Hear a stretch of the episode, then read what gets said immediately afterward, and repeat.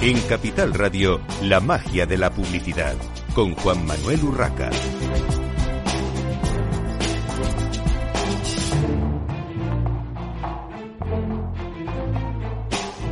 Buenos días y bienvenidos un viernes más a la magia de la publicidad en Capital Radio. Les habla Juan Manuel Urraca.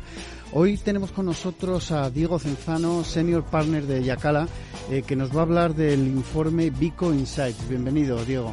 Muchísimas gracias. Bueno, eh, la Martec Yacala ha publicado recientemente una nueva edición de su informe, Vico Insights, que lleva por título Entre la esperanza y el aburrimiento tecnológico, tendencias digitales para un mundo en, constante cambio. Eh, bueno, digo, cuéntanos eh, ¿qué, se está moviendo, qué habéis visto con este estudio, qué se está moviendo en estos momentos en el entorno digital. Sí, bueno, nosotros normalmente todos los años publicamos un, informe que, como comentas, es un informe de tendencias. Este, en esta ocasión nos ha salido más una reflexión un poco relacionada en lo que está ocurriendo con el mundo digital y en qué momento nos encontramos ahora, ¿vale?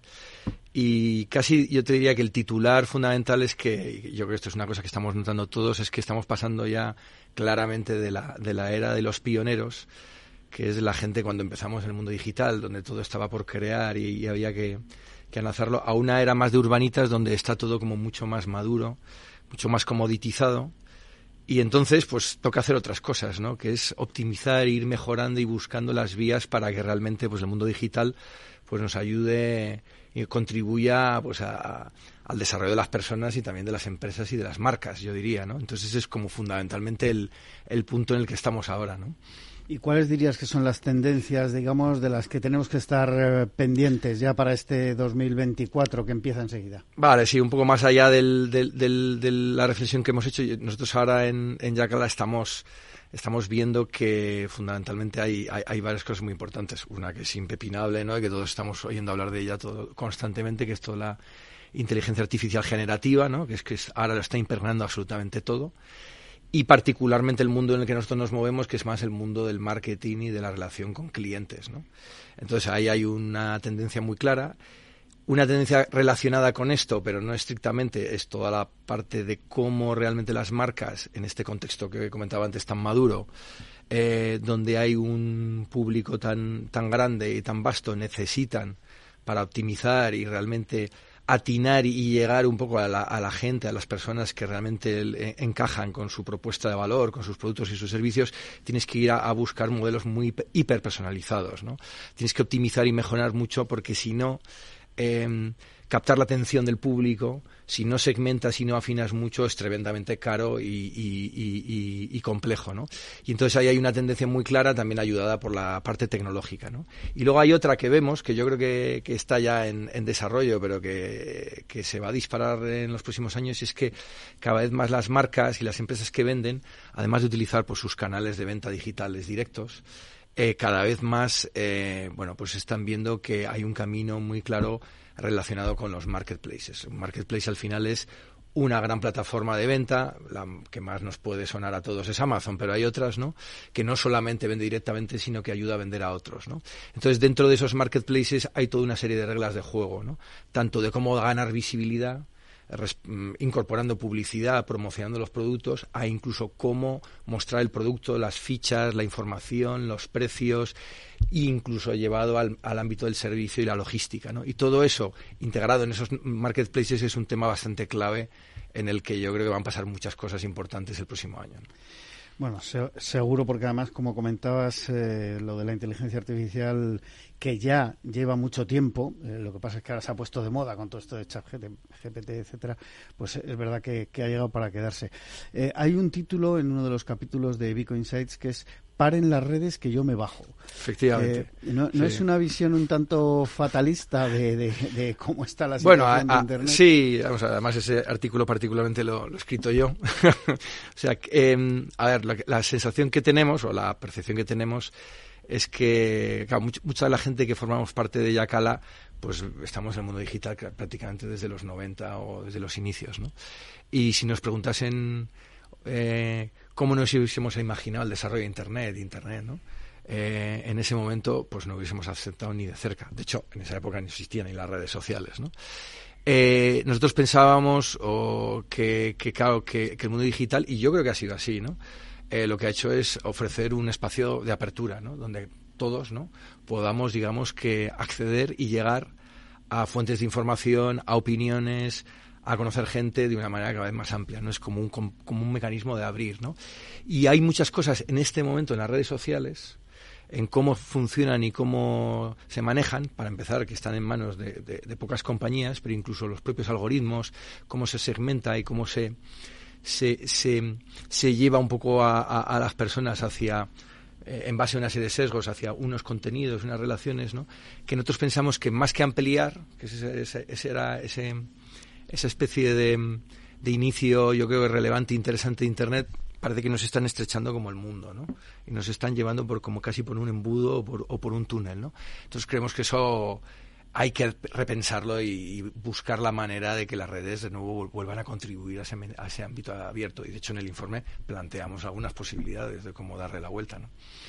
Lo que pasa es que yo creo que las marcas eh, hasta cierto punto han abusado incluso de la comunicación de las redes y, y luego eh, se ha desvirtuado todo con lo de las noticias falsas y todo esto y al final no no sé dónde dónde va a parar porque bueno ahí ahí la clave yo creo que es la credibilidad. O sea yo creo que la marca la marca y, las redes para una para una marca es un es una ventana con un poder y unas posibilidades inmensas. Lo que pasa es que tienes que ser creíble y cada vez más pues las personas como estamos cada vez más bombardeados por información y, demás, yo creo que cada vez somos más descreídos en el sentido de decir, oye, pues qué te puedes creer y qué no te puedes creer de las cosas, ¿no? Y imagínate ahora además con la inteligencia generativa, ¿no? Y con las fake news y con un montón de cuestiones que, que siempre están ahí, que siempre están un poco en la conversación, ¿no? Entonces la cuestión es, tienes que ser creíble, tienes que ser sólido, tienes que ser constante. Yo creo que si cumples esas tres pilares, yo creo que las redes realmente te pueden ayudar. Pero si no, pues probablemente no, efectivamente, como dices, estés abusando o estés llevándola a un terreno que no sea tan beneficioso. Lo decía más que nada porque ya hay gente que se está dando de baja, de, sobre todo de ciertas redes, X, por ejemplo, antigua Twitter, eh, ya hemos visto figuras relevantes de, de diferentes sectores que, que, están diciendo que ya no, no quieren contribuir. Y, y yo creo que eso es siempre eh, malo, digamos, para, la, absolutamente, Bueno, hay un tema eh, eh, que es el retromarketing, que siempre ha estado de moda, pero quizá ahora más que antes, parece, ¿no? Según vuestro estudio. Coméntanos qué, conclusiones habéis sacado. Este bueno, aquí lo que estamos viendo es que efectivamente, ¿no? quizá también porque mucha de la gente que estamos involucradas en el proyecto de Yacal ahora, pues llevamos muchos años y hemos vivido distintas eras, ¿no? Eh, donde nos hemos ido vinculando eh, pues desde a ámbitos como los videojuegos, etcétera, que luego vas viendo que van reviviendo, ¿no? que van volviendo, ¿no? y que esto lo vamos viendo pues tanto en, en, la ficción, sobre todo, ¿no? Porque vemos muchas series, películas, programas, etcétera, etcétera, donde se está recuperando mucho los, pues los, los muchos temas que, que vuelven y que todavía sigue generando esa afinidad con la gente, ¿no? Entonces yo creo que es una manera de conectar con las personas y con aspectos emocionales, ¿no? En, en, un, en un mundo, en un momento ahora mismo súper tecnológico, pero que, que necesita de, de esa emocionalidad o de esa conexión emocional para realmente seguir conectando con la gente. Lo podremos sofisticar mucho, ¿no? Pero ese, ese gancho tenemos que seguir identificándolo y, y volver a muchos aspectos, eh, digamos, de retro retros, digamos, es, es, un elemento o es una manera de poder conseguirlo. ¿no? Comentábamos el tema de, la moda de ChatGPT, de la inteligencia artificial eh, en general. Eh, que aunque ya lleva unos cuantos años todo este tema de, los algoritmos eh, o de que de alguna manera todos los desarrollos informáticos se han mm, creado para ir aprendiendo cada vez más de lo que el usuario o los usuarios hacemos, eh, ¿cómo crees que se puede sacar más y yo diría mejor partido de estas herramientas? A ver, lo que, lo que ha supuesto ChatGPT eh, primero es poner encima de la mesa el, componente generativo de, esta tecnología. ¿no? Y cuando hablo de generativo es ya no es tanto que, te, que, tú recibas un impacto mm, segmentado en base a el perfil y la información que una marca o alguien pueda tener sobre ti, ¿no? Y que eso lo haga el algoritmo, que eso es algo que lleva funcionando años, ¿no? Sino la capacidad de generar eh, información, conocimiento y, y crear, ¿no? Tanto textos como imágenes, etcétera, etcétera. ChatGPT eso es lo que ha traído y además lo ha traído de una manera muy democrática porque realmente tú puedes conectarte online, suscribir, vamos, crearte una cuenta y empezar a utilizarlo. ¿no?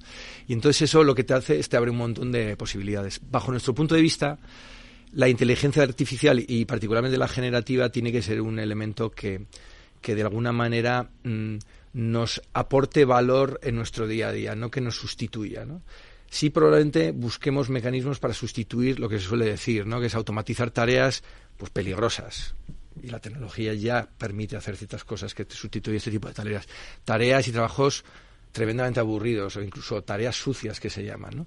Pero ah, luego hay un inmenso escenario donde realmente la tecnología nos puede aportar un plus para hacer mejor nuestro trabajo. Y ahí es donde nosotros estamos viendo que hay una oportunidad tremenda. ¿no? Y muchas marcas y muchas organizaciones que ahora mismo la tecnología generativa la están utilizando realmente para su día a día de trabajo y para realmente poder trabajar con más agilidad, afinar un poco más. Fíjate, perdónate que te, interrumpa. Eh, estaba recordando que hace años eh, escuché que eh, los operarios de las fábricas de eh, producción de automóviles iban a desaparecer, que las personas iban a desaparecer, no hacían falta para nada con el desarrollo que se estaba haciendo de los robots. Y hoy por hoy todavía miles de personas eh, en España y, millones en el mundo siguen trabajando en ese sector de otra manera, eso sí. Totalmente. Sí, yo creo que ahí, ahí está la oportunidad. Yo creo que también es cierto que, que probablemente también esto viene de la mano de nuevos perfiles, nuevas personas con otro tipo de conocimientos que necesitas y no solamente y estrictamente tecnológicos. ¿eh? Porque nosotros también ahí vemos hay una tendencia clara y es que cada vez más los, los aspectos, vamos a decir, los humanistas y tecnológicos tienen que ligarse mucho más y de hecho eso está ocurriendo eh, en el ámbito educativo todavía incipiente en algunos países más que en otros, ¿no? Donde cada vez más esos itinerarios donde tienes que hacer que la gente vaya o por un ámbito tecnológico o por un ámbito humanista, cada vez eh, todo es más líquido y todo está más ligado, ¿no? Entonces eso, eh, desde el momento en que surge, incluso en un contexto educativo, pero también en un contexto profesional, es algo realmente decisivo porque tenemos que tener mucho cuidado en cómo se hace un uso adecuado de la tecnología. Siempre ha sido así, ¿no? Pero ahora más todavía, ¿no? Porque además la incertidumbre que nos genera hasta dónde puede llegar eh, la tecnología o la inteligencia artificial generativa, que es algo que no lo sabemos, pero que por ejemplo en nuestro en nuestro informe Insights también volvemos a recordar todas estas tendencias cyberpunks y todo este tipo de temas donde se hablaba, ¿no? De de las máquinas tomando el control sobre el mundo. Nosotros no creemos que esto esté ahí ni vaya a estar nunca. Pero es que entre medias hay, hay muchas cuestiones para atacar, ¿no? Y siempre hay que verlo desde una, desde una perspectiva muy global y yo creo con esa visión humanística, ¿no? Y eso es algo clave, ¿no? Bueno, por último, Diego, eh, ¿cómo ayuda Yacala a implementar las últimas tecnologías para hacer crecer eh, el negocio de sus clientes? Bueno, a nosotros nos gusta decir que somos el, el socio de nuestros clientes de las marcas para para que puedan conocer mejor a sus clientes y puedan ofrecerles sus productos y servicios en mejores condiciones. ¿no? Y eso, lógicamente, les ayude a acelerar ventas y a posicionarse mejor en el mercado. Ese es un poco nuestro foco. Eh, somos una empresa de servicios. Eh, Yacal, además, se ha creado hoy en día, para que te hagas una idea, somos 3.000 personas en el mundo. Es una eh, empresa de origen italiano en Milán que en los últimos cinco años eh, ha ido incorporando distintas compañías, dos en concreto en el mercado español y portugués, eh, y está creando uno de los grandes jugadores, digamos, de servicios y especializado en servicios de marketing tecnológico y marketing digital en Europa y en el mundo. ¿no? Entonces, ¿cuál es nuestra apuesta ahí? Es sobre todo eso, estar muy cerca y identificar todos esos canales digitales y ayudar y acompañar al cliente para que realmente sea capaz de sacarle el máximo provecho a cada uno de ellos. ¿no? Pues eh, Diego, Diego Cenzano, eh, senior partner de Yacala, muchísimas gracias por estar en esta mañana de viernes con nosotros en la magia de la publicidad en Capital Radio. Nosotros continuamos, continuamos con María Lara, responsable de estrategia de Design Bridge and Partners. Bienvenida, María. Muchas gracias, Juan Manuel. Y Emilio Jiménez, director creativo de Design Bridge and Partners. Eh, bueno, estamos prácticamente despidiendo 2023, como estábamos comentando ya 1 de diciembre eh, y bueno, se, suele hablar ¿no? de, cómo ha ido el año y de qué, qué nos depara el, el futuro. Eh, con vosotros vamos a hablar de diseño, eh, fundamentalmente, siguiendo con el marketing y la publicidad, pero en este caso de diseño. Existen una serie de, de macrotendencias eh, como puede ser la sostenibilidad, digitalización, en fin, hay, algunos aspectos que también influyen en el diseño, ¿no? ¿Cuál es eh, para vosotros el papel del diseño y la estrategia de branding a la hora de dar soporte a las marcas y sobre todo en su adhesión a, este tipo de tendencias? desde, desde el punto de vista de, perdón, de la estrategia, es vital que seamos capaces de decodificar eh, lo que estamos viendo a nuestro alrededor y no solamente mirar en eventos en el corto plazo, sino que también estar continuamente observando y viendo cuáles son los movimientos que pueden impactar en el presente y en el futuro. Es verdad que nosotros, mm, en el nombre de tendencias nos parece que es mucho más efímero, nos gusta más hablar de transiciones, porque al final ese concepto encapsula eh, no un cambio tan radical como pueda parecer, sino que al final son pequeños eh, miguitas de pan que nos van acompañando y que al final nos damos cuenta que hemos cambiado mucho en los últimos 10, 15 años.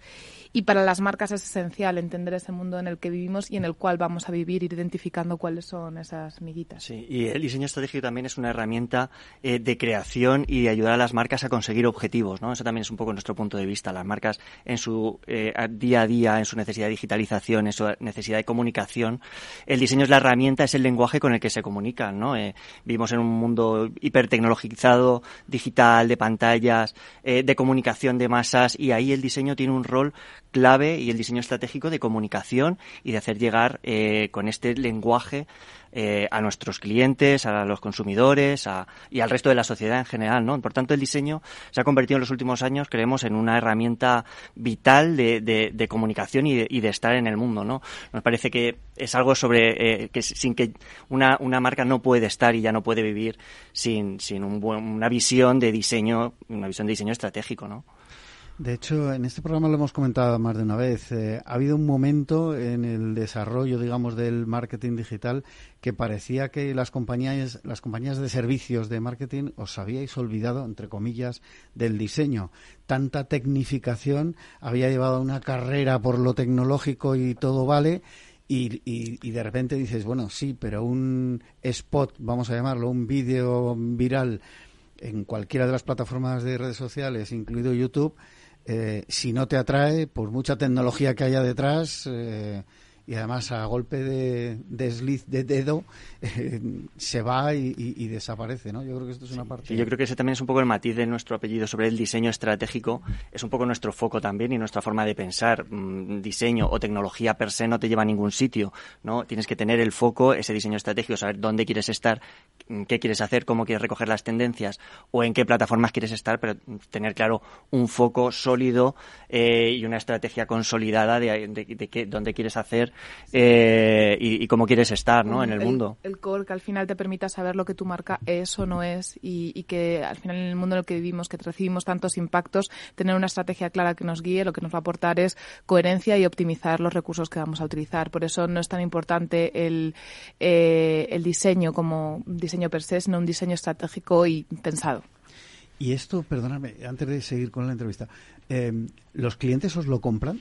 Porque, claro, eh, si te pones en la piel de un director de marketing, llegará y dirá, no, mira, este es mi logo de toda la vida, no me cuentes historias, yo quiero seguir comunicando esto, haciendo branding con esto, con este logo. Y estoy pensando en las grandes marcas que todos tenemos en la cabeza y que llevan toda la vida bombardeándonos con el mismo, con la misma imagen, ¿no? Bueno, a nosotros no solo nos lo compran, sino que nos buscan por eso. O sea, realmente nos buscan cuando tienen, eh, cuando ellos detectan ese tipo de problemáticas en las que lo que tengo actualmente o la forma en la que me estoy comunicando actualmente algo está fallando, que no saben muchas veces qué, no saben si es que necesitan un cambio de logo, necesitas una estrategia de, de, de comunicación nueva o de posicionamiento, pero detectan que algo les está funcionando un poco más arriba del día a día y en ese momento es en el que buscan a compañías como nosotros en las que no estás necesariamente solo en el día a día, sino que eres capaz de dar un paso atrás y tener una visión un poco estratégica sobre los problemas de la compañía y, cómo atacarlos, ¿no? Sí, justo lo que movemos es que hemos evolucionado en la economía y ahora mismo estamos en una economía de la experiencia, en el cual ya no vendemos solamente productos y servicios,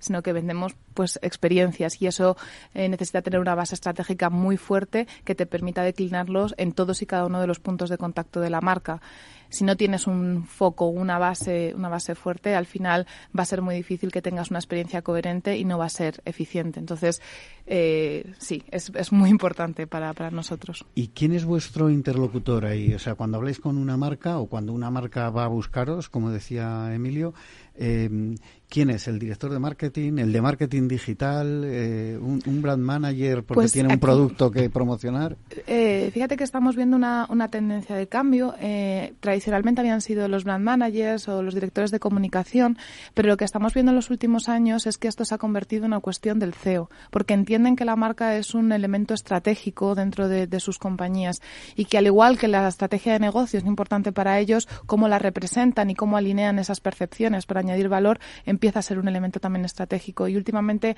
eh, muchos de los proyectos con los que estamos trabajando, el CEO es casi su proyecto personal.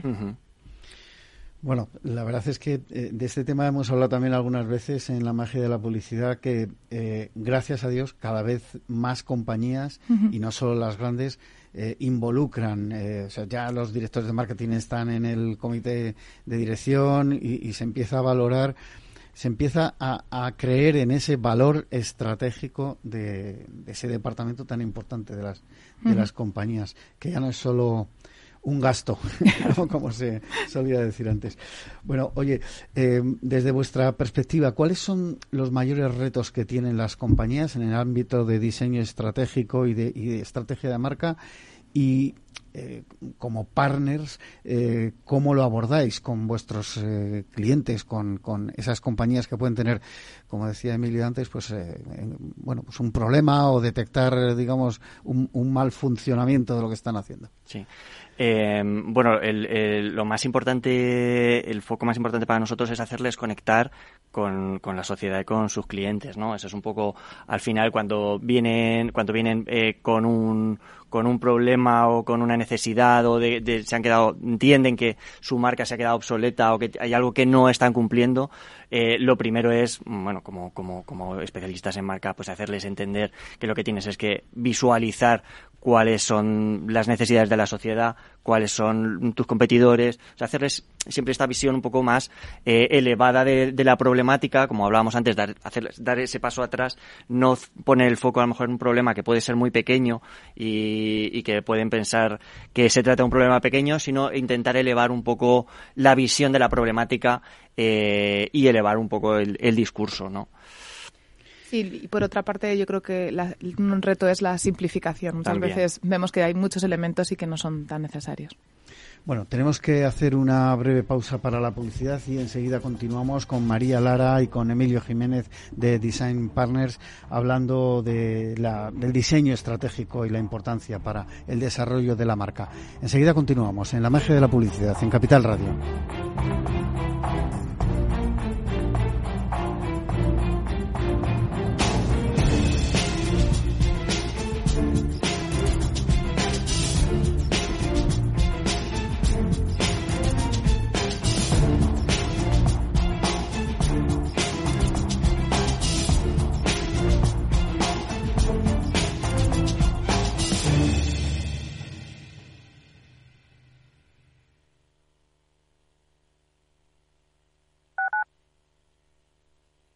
Madrid, 103.2 FM, Capital Radio. Mesa y Descanso es el programa donde Mar Romero te acerca cada fin de semana los mejores productos, te invita a disfrutar de los buenos vinos de cada denominación de origen y a conocer restaurantes y lugares de ocio con un encanto especial. Mesa y Descanso, los domingos a las 13 horas, aquí en Capital Radio. Empresas tecnológicas, escuelas de negocios, sindicatos, organizaciones empresariales, empresarios, formadores y figuras relevantes de las administraciones públicas comparten tertulia todos los miércoles a las 3 de la tarde en Cibercotizante, un programa dirigido por José Joaquín Flechoso. Cibercotizante, la digitalización desde una óptica diferente. Capital Radio.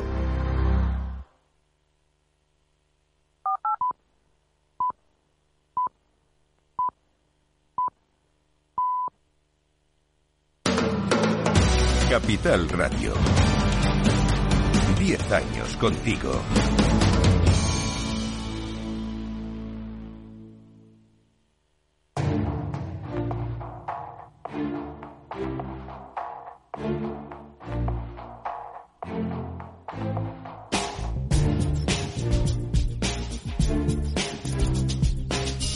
La magia de la publicidad con Juan Manuel Urraca. Continuamos en esta mañana de viernes en la magia de la publicidad en Capital Radio. Hablando con María Lara y Emilio Jiménez de Design Bridge sobre diseño estratégico y, la importancia sobre eh, la marca. Y en este caso os pregunto, eh, hablando de, tendencias, eh, ¿cuáles han sido, digamos, las principales en 2023 y, y un poco qué, qué veis de cara al 2024? María.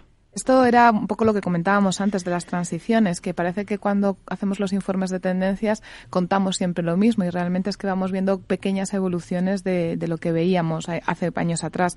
En este caso, en la sostenibilidad, hemos visto que ha explotado este año, que todo el mundo habla de sostenibilidad, empezó ya el año pasado, pero vemos que ha habido nuevas activaciones, innovaciones y vemos que ya no hablamos solamente del net zero o del impacto cero, sino que empezamos a oír elementos de eh, impacto positivo, de aportar eh, a, la, sociedad.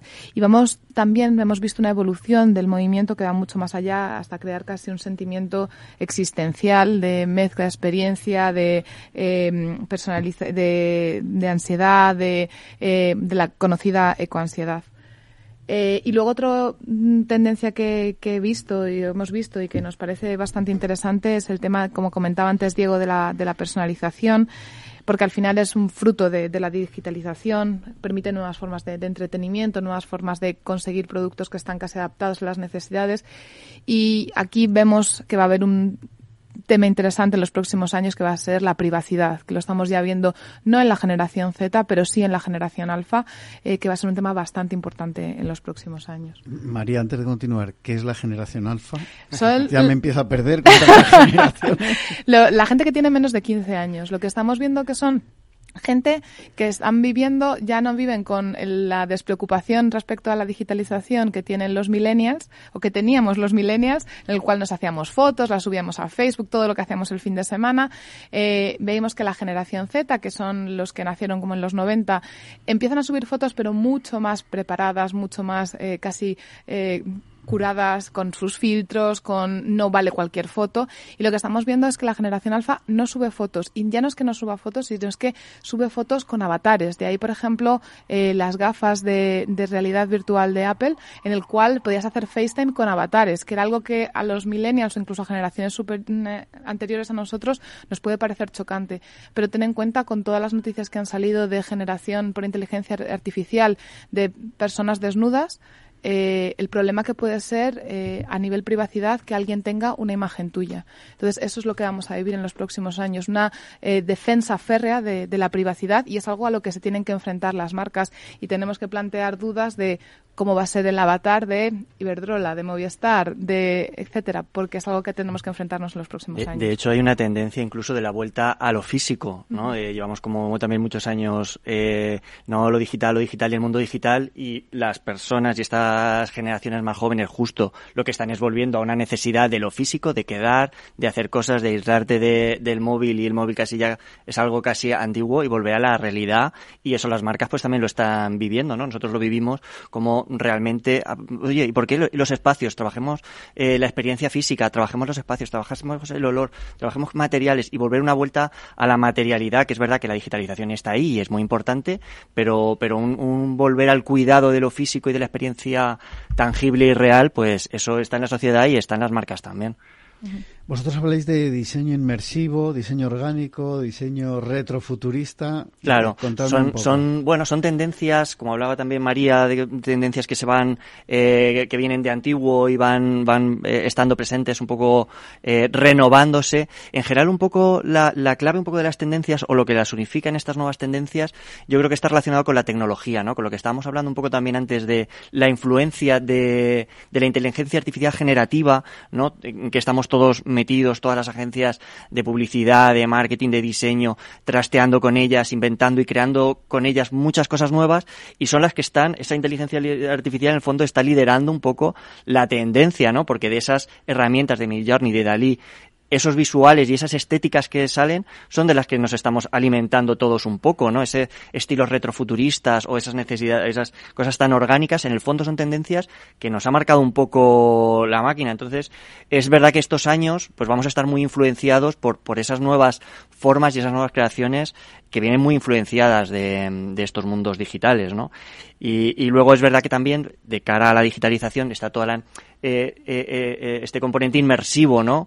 Que está relacionado ya no con la inteligencia artificial, pero sí, pues con los metaversos, con las realidades aumentadas, con las realidades virtuales. Todas esas nuevas necesidades y todas esas nuevas tecnologías también van a implicar, pues, nuevas tendencias estéticas, gráficas o de cómo aplicar la marca, en qué puntos tengo que aplicarla o cómo, cómo mi marca va a estar en todos esos nuevos entornos, ¿no? Que no son tan nuevos, pero que van cobrando vigencia. ¿Podríais contarnos algún caso, algún caso de éxito en el que el diseño estratégico haya sido, digamos, clave a la hora de, evolucionar o, de presentar una marca? Sí, pues mira, te podemos eh, hablar, por ejemplo, del caso de Iberdrola. Es un proyecto que hemos trabajado el año pasado y, era, hablando muchas veces de las necesidades de por dónde vienen los trabajos o de dónde vienen las peticiones, en este caso era una petición prácticamente del Departamento de Diseño mm, de, de, mm, Digital, de su departamento digital. Ahí tenemos carencias, sentimos que la marca que tenemos o los recursos que tenemos no terminan de, de ayudarnos a transmitir lo que queremos, a cómo ha evolucionado lo que queremos ser y lo que somos hay cierta cierto cierto eh, diferencia ¿no? O, desligación entre ambas cosas y acudieron a nosotros a través de pues una petición pura de diseño oye pues a lo mejor pues, se puede tocar alguna tipografía algún color qué podemos hacer algún detalle y, y, justo en esos momentos empiezas a hablar con los equipos empiezas a involucrar a los departamentos de estrategia y a través de un poco eso ellos internamente también fueron dándose cuenta de que en realidad no era un, no son problemas pequeños sino es una cosa que solucionas solo tocando una, un pequeño detalle de una tipografía, un color o un tema solo digital y lo que había empezado como un tema digital, pues al final va evolucionando en, oye, vamos a, cambiar o vamos a ir evolucionando, aunque sea una evolución eh, pequeña, cómo es la expresión de mi marca, cómo es la, la, forma en la que mi marca se representa hacia los demás, ¿no? Y, y a partir un poco del diseño, de las cosas más más tácticas del diseño, pues ha habido reflexiones respecto a toda su identidad, Mm, respecto a, cosas más allá de lo puro gráfico, ¿no? Pues cómo tengo que ser más sencillo, cómo tengo que hablar con los países, cómo tengo que que elevan un poco más a la estrategia incluso, ¿no? Y lo, y lo van elevando, por ejemplo, nos parece un caso muy relevante. O también estas semanas hemos sacado un proyecto de Con el Pozo, también que era un pequeño proyectito de, de, arquitectura, de ver cómo, bueno, proyectito no, en realidad es un proyecto bastante eh, grande, interesante, de, pura de, arquitectura, de marcas, con líneas de negocio y, y, al final, pues bueno, pues ayudan estas pequeñas reflexiones a convertir y a visualizar y a mejorar problemas grandes estratégicos, ¿no? Y, y, y de más enjundia, ¿no? No sé si queréis comentar algo más al respecto, María.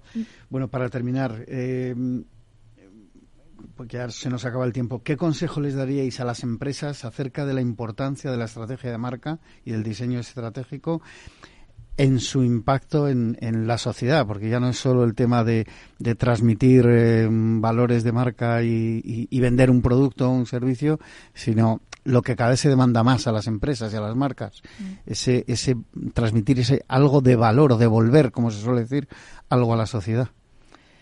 Para mí creo que las, todas las empresas, todas las compañías tienen que ser capaces de resolver una pregunta muy sencilla y es, ¿sabes lo que es tu marca? ¿Sabes lo que significa más allá de ganar dinero del producto o servicio que haces?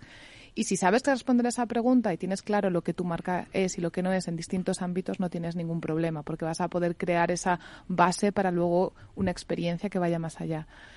Si tienes ese claro lo que la marca es y sabes transmitirlo, tus audiencias, tus públicos van a saber lo que es y vas a, a poder ser coherente y mucho más eficiente en todos y cada uno de los puntos de contacto. Ahora bien, si no sabes lo que es, probablemente estés perdiendo valor y probablemente estás eh, tirando diferentes eh, mensajes al mercado, pero no sin ser coherente y sin tener esa idea eh, que se transmita de igual manera. Y por lo tanto estás perdiendo valor y no siendo eficiente. No sé si es una pregunta trampa, ¿eh, María? Porque, no, no, es verdad, hablando, a ver, por este programa, imaginaros, en nueve años ya, pues han pasado cientos de directores de marketing y, y es verdad que algunos eh, su valor de marca o su imagen de marca es lo que pesa su marca en el mercado. Y con eso ya parece que te lo han dicho todo cuando realmente las marcas, como bien mm. dices, María, es, es algo más o, deberían transmitir algo más, pero a veces mm, estamos todos, en, los consumidores también, tan centrados en el producto que parece que la marca es algo, bueno, pues un, logo que está pegado al producto que he comprado. ¿no? Yo, creo que también hay que ser conscientes que los, los, consumidores cada vez exigen más a las marcas y son más, somos más conscientes de quién está detrás de cada producto, de qué representa, de qué valores hay detrás. Eh, seamos lo tengamos muy presente en el día a día o no, esa, esa, eso que cada marca destila nos influye a la hora de tomar decisiones de compra. O sea, no es algo que se pueda obviar y los directores de marca yo creo que también lo que hablamos, ¿no? Cada vez son más conscientes de que eh, la sociedad demanda ese, ese compromiso y, y, ese saber estar en el mundo, ¿no? No solo con tu, el valor de tu producto tangible, ¿no? Y que incluso que lo hayas definido en el pasado no significa que siga siendo diferente en el mercado, que siga siendo relevante para las audiencias. Y eso es algo, también otra cosa que solemos decir es que las marcas son como bebés, que está muy bien cuando nacen, pero que si no los cuidas, si no los alimentas, si no estás con ellos, pues al final se te van a echar a perder. Entonces que es muy importante también no solamente Em, crearlos o idearlos, también estar pendientes y, hacer que, sigan siendo diferentes, que sigan siendo relevantes y que sigan siendo creíbles en todo lo que hacen. Bueno, pues eh, os seguiremos de cerca. a ver qué, qué, más hacéis en ese mundo del diseño eh, estratégico. Despido ya a María Lara, responsable de estrategia de Design Bridge and Partners, y Emilio Jiménez, director creativo de Design Bridge and Partners. Y nosotros continuamos en esta mañana de viernes en la magia de la publicidad aquí en Capital Radio con Miguel Herranz, eh, responsable del Departamento Jurídico y Relaciones Institucionales de IAB España. Bienvenido. Miguel. Nada, muchas gracias y encantado de estar por aquí. Bueno, eh, hay un tema, vamos a hablar de nuevas normativas en Internet y hay un tema que, digamos que a todos nos preocupa, que es, eh, bueno, pues todo lo que es mm, eh, las normativas sobre y las nuevas leyes sobre todo lo digital y en este caso eh, ha saltado este tema de las suscripciones de pago que Meta ha introducido para quien quiera usar, por ejemplo, Facebook o Instagram sin ver publicidad, que ha generado muchísima eh, polémica y que es un modelo de pago donde si no consientes el uso de tus datos debes, debes pagar 13 euros, eh, bueno, dependiendo también ¿no? de, la, de la red y demás, eh, al 13 euros al mes en la plataforma. Eh, y con estas suscripciones, Meta defiende que los usuarios han elegido libremente. ¿no? pues continuar, que continúen recopilando sus datos o no. Miguel, ¿a qué dirías que se debe este cambio tan, tan radical de estrategia de Meta? Bueno, aquí hay dos cuestiones. En primer lugar, hay que partir de que los servicios de, Meta están considerados como gratuitos, pero lógicamente por detrás hay un, hay un gasto que, que, que hay que, que hay que cubrir. En ese sentido, eh, se estaba monetizando en la plataforma de Meta a través de la personalización de la publicidad. Y aquí es donde entra el, el segundo punto. La personalización en la publicidad, hay un conjunto de autoridades de protección de datos que se reúnen en, en Europa y van sacando unas directrices, unas guías. Eh, en esas directrices y guías ya se dijo que para personalizar la publicidad eh, no podías basarte en unos términos y condiciones, no podías basarte en un interés legítimo de la empresa en llevar a cabo esas actividades, sino que lo tenías que basar en el consentimiento del usuario. Entonces, Aquí es donde entran las alternativas que ha puesto Meta y ahora veremos si se van a empezar a reproducir en, en, Internet en general. Meta lo que está haciendo es decirle al usuario, o consientes este uso publicitario de personalización o por el contrario tienes que pagar una cantidad X todos los meses. Esto en términos jurídicos se ha dicho que es una alternativa equivalente, porque para acceder al contenido ellos no pueden prohibirte acceder al contenido con la única condición de que uses sus datos personales, entonces te tienen que dar una alternativa equivalente. La alternativa equivalente es el pago. Esta alternativa e-, equivalente, que en Internet en general se llaman muros de cookies, muros de pago y demás, eh, le vamos a empezar a ver durante el año 2024 mucho en España. Y esto es porque eh, hubo una modificación en una de esas directrices, en una directriz nacional, que básicamente lo que te dice es que en los avisos de privacidad y cookies que salen en todas las webs cuando estamos navegando, eh, hasta ahora, y a partir del 11 de enero veremos cómo cambia esto. Hasta ahora eh, había dos botones, uno de aceptar y uno de configuración, pero no había uno de rechazar en primera capa. Entonces se llegaban a ratios de consentimientos bastante altos, superiores al 90%. A partir del 11 de enero, o mejor dicho, antes del 11 de enero, eh, las webs, los medios de comunicación y demás, tienen que cambiar su estrategia porque tienen que incluir un botón de rechazo en primera capa y esto hace descender un 30% la habilitación de usos de datos personales. Al descender esta habilitación de usos personales, hay periódicos, por ejemplo, por citar un par de ellos, El Mundo o El País, que cuando se rechazan las cookies no pueden servir ningún tipo de publicidad, no pueden medir la publicidad que están sirviendo y por tanto no pueden hacer el reporte al anunciante. Como no pueden reportar al anunciante, no pueden servir la publicidad. Y ahora estamos hablando de que este consentimiento va a caer un 30-40%. Que van a hacer muchos soportes y medios de comunicación, van a hacer algo parecido a lo que ha hecho Meta y Facebook. Van a decirle al usuario, oye, puedes o consentirme este uso publicitario de tus datos o por el otro lado Aquí tienes mi plataforma de suscripción, no digo que lo vaya a hacer el mundo y el país, pero lo van a hacer muchos medios de comunicación y lo van a hacer muchas webs.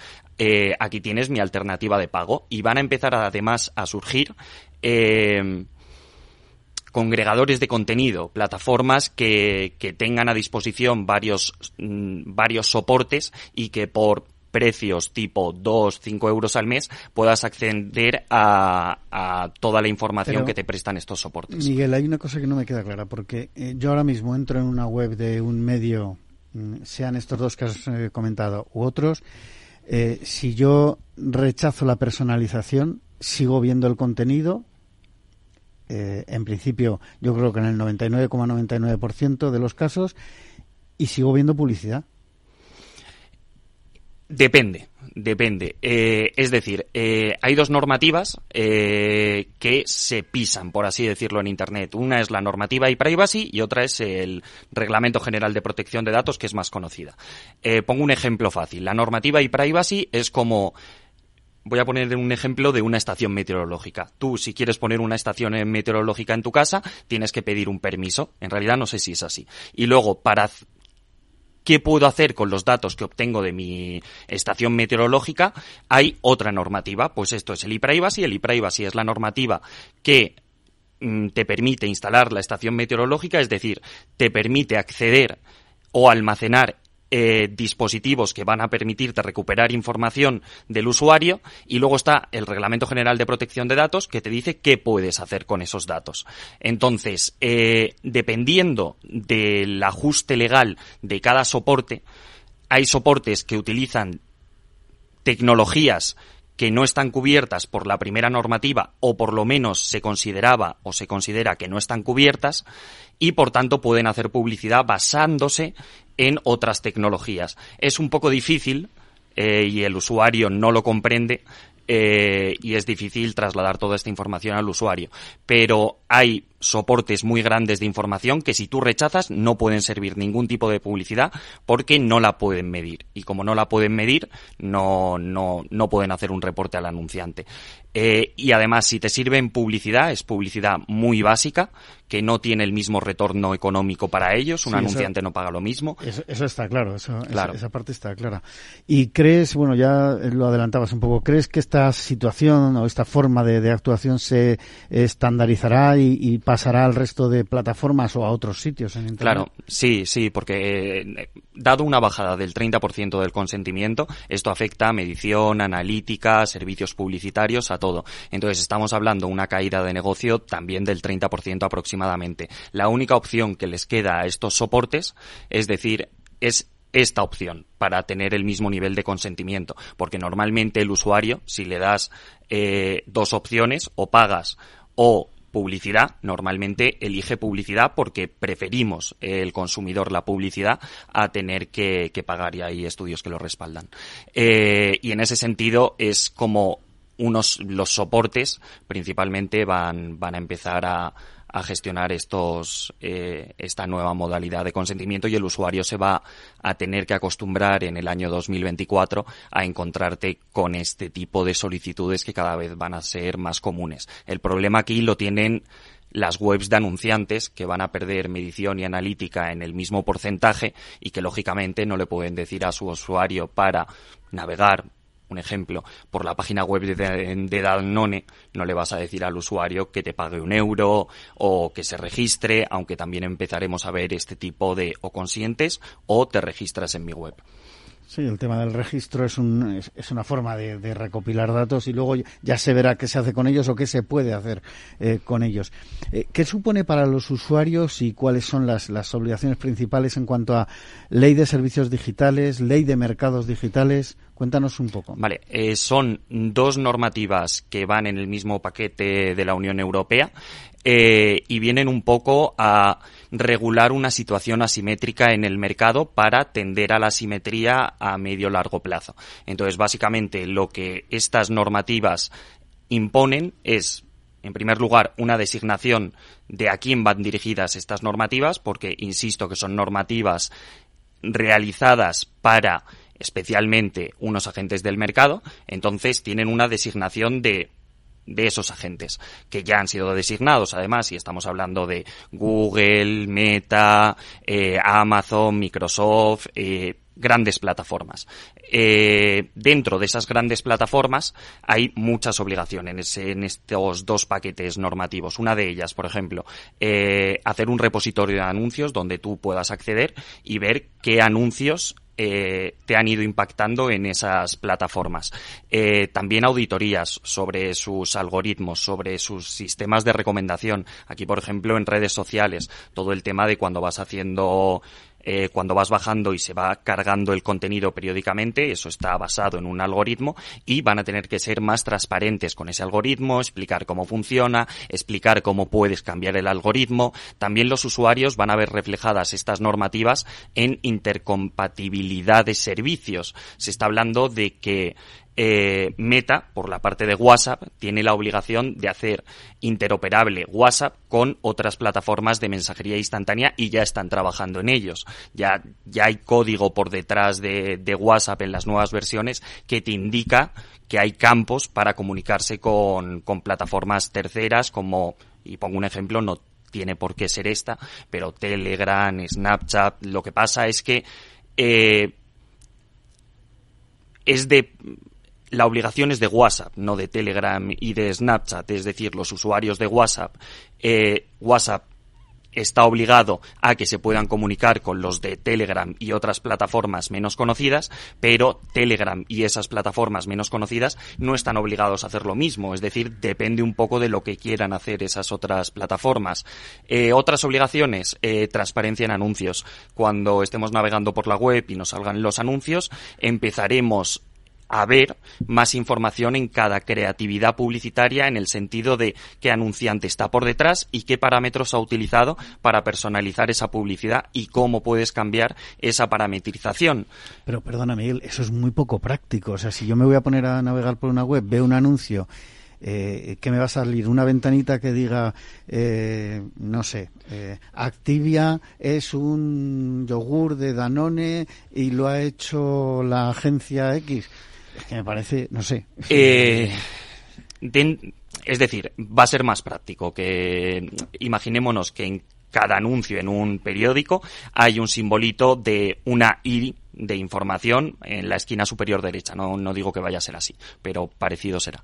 Eh, dentro de esa y de información simplemente te va a decir el anunciante, bueno, esto es publicidad, el anunciante es Danone, eh, y ha utilizado esta parametrización para que te salga a ti el anuncio. Es decir, ha utilizado estas categorías. Eh, menor de 25 años, con ingresos X, cómo, y, e información de cómo puedes cambiar esa parametrización, porque te ha salido a ti, no a tu madre, y cómo lo puedes cambiar. ¿Y eso va a ser obligatorio? Eso están obligadas las plataformas. Entonces, ¿quién son las plataformas? Eh, todos los, los grandes actores en los que estamos pensando. He dicho antes, no he mencionado TikTok, pero también TikTok.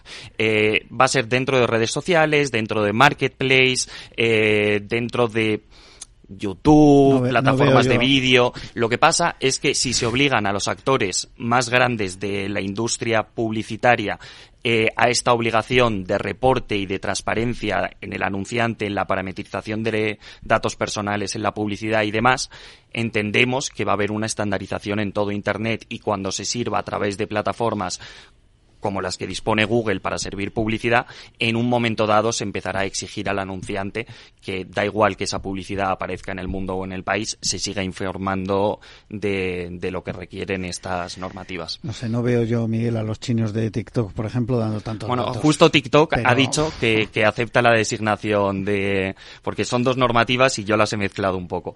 Eh, acepta una normativa y no acepta la otra. La otra. Eh, y, se van a se van a pelear seguro. Nos queda minuto y medio, Miguel. Estaríamos horas hablando de este tema, pero eh, cuéntanos un poco sobre la normativa europea en cuanto a inteligencia artificial que eh, estábamos comentando antes con eh, los profesionales de, Designbridge. Va a, influir muchísimo también en, la creatividad. Sí, sí, total. En, en minuto y medio es difícil, pero. Inténtalo. es una normativa basada en el riesgo. Eh, lo que te dice es hay determinadas actuaciones que son de alto riesgo, mediano riesgo, riesgo inasumible y, y, dependiendo de cómo estés categorizado, por ejemplo, sistemas de recomendación que ya los hemos mencionado de redes sociales está dentro de alto riesgo. Pues más reporting de algoritmos, eh, cómo está hecho el algoritmo, eh, todo el tema de eh, inteligencia artificial generativa se va a marcar, se va a tener que decir que eso está generado por inteligencia artificial, va a haber una marca de agua, en texto será más difícil que esa marca de agua no desaparezca, pero en vídeo y en imagen eh, sí que va a estar y relacionado con esto hay una proposición de ley en España que un poco viene a regular los, lo que comúnmente conocemos como deepfakes. Eh, es una proposición de ley, hay que tramitarla, pero sí que modifica aspectos, por ejemplo, del derecho al honor, las calumnias, las injurias, la propia imagen, etcétera. Bueno, eh, Miguel, eh, tenemos que hacer otro programa para hablar de este tema. A nosotros hoy eh, se nos ha acabado. Eh, despido ya el programa. Eh, Miguel Herranz, responsable del Departamento Jurídico y Relaciones Institucionales de IAB España. Muchísimas gracias por haber estado hoy en la magia de la publicidad en Capital Radio. A todos ustedes les espero el próximo viernes. En abril, Aguas Novi. El cambio climático lo ha cambiado todo y los riesgos son más y más imprevistos, como las sequías o el pedrisco. Por eso necesitas un buen seguro agrario que garantice tu tranquilidad. Y ahora es el momento de contratar tu seguro de herbáceos. Agroseguro. Trabaja sobre seguro. Capital Radio, Madrid, 103.2 FM. Disfruta de la mejor cocina gallega en Montes de Galicia. Todo un clásico moderno en el barrio de Salamanca. Disfruta de la variada dieta atlántica, de las mejores carnes y pescados tratados con respeto y transparencia y regados con una de las mejores bodegas de la zona. En grupo, en familia o en pareja, Montes de Galicia te ofrece el espacio perfecto en cada ocasión. Esto te estás perdiendo si no escuchas a Rocío Arbiza en Mercado Abierto. Albert Triola, consejero delegado de Oracle. Yo suelo decir que la digitalización es el plan de pensiones de las compañías y las empresas, con lo cual eso va a llevar a que las compañías van a comprar más software. Mercado Abierto con Rocío Arbiza.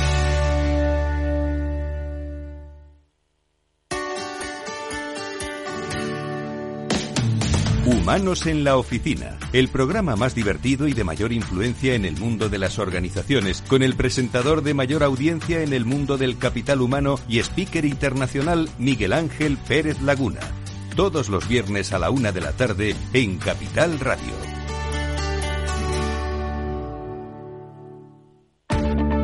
Si quieres adelantarte a los cambios económicos, digitales y empresariales, escucha After Work.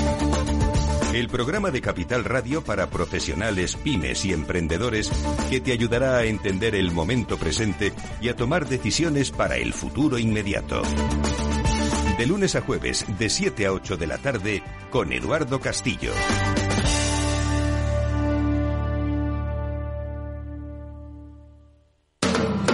Capital Radio, 10 años acompañándote.